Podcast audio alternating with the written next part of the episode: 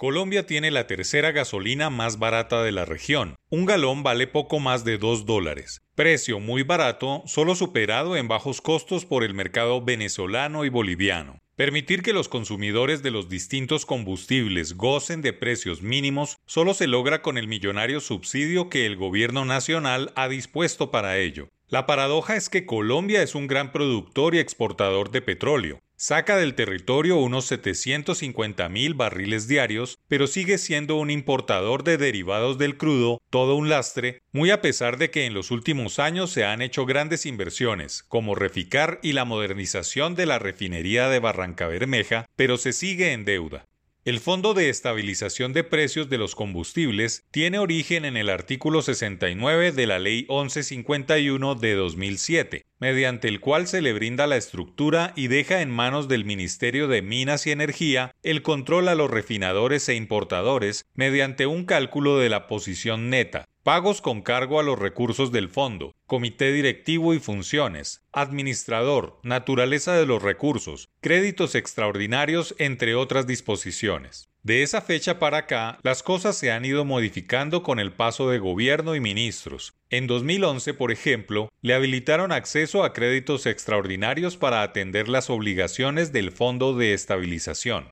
Durante el segundo gobierno de Juan Manuel Santos y bajo el Plan de Desarrollo Prosperidad para Todos, define el origen de los recursos necesarios para su funcionamiento. El fondo no tiene personería jurídica, Está adscrito y es administrado por el Ministerio de Hacienda y Crédito Público y su rol es atenuar en el mercado interno y el impacto de las fluctuaciones de los precios de los combustibles en los mercados internacionales. Pero su estructura, los recursos, el cálculo de la llamada posición neta, el comité directivo y sus funciones se han ido enrareciendo y el déficit aumentando, pues el mercado ha cambiado y por decisiones políticas del Ejecutivo de turno, el precio de los combustibles no ha aumentado al ritmo que el mercado lo dicta. El presidente Duque, en su Pacto por Colombia, Pacto por la Equidad, definió que los subsidios a nivel nacional para los combustibles líquidos, biocombustibles y gas combustible se revisarán con el fin de establecer una metodología eficiente que garantice un precio competitivo y la mejor señal de consumo para los usuarios, sostenibilidad fiscal y la pertinencia de su ajuste gradual, sin que exista concurrencia de subsidios entre estos, y se estableció una nueva metodología que posibilite nueva estructura con sostenibilidad fiscal. Una compleja telaraña en este momento de alta inflación mundial, cuando los subsidios de transporte de combustibles son altísimos y los esquemas de sobretasa que aplican los municipios se han convertido en el ingreso rey de los alcaldes.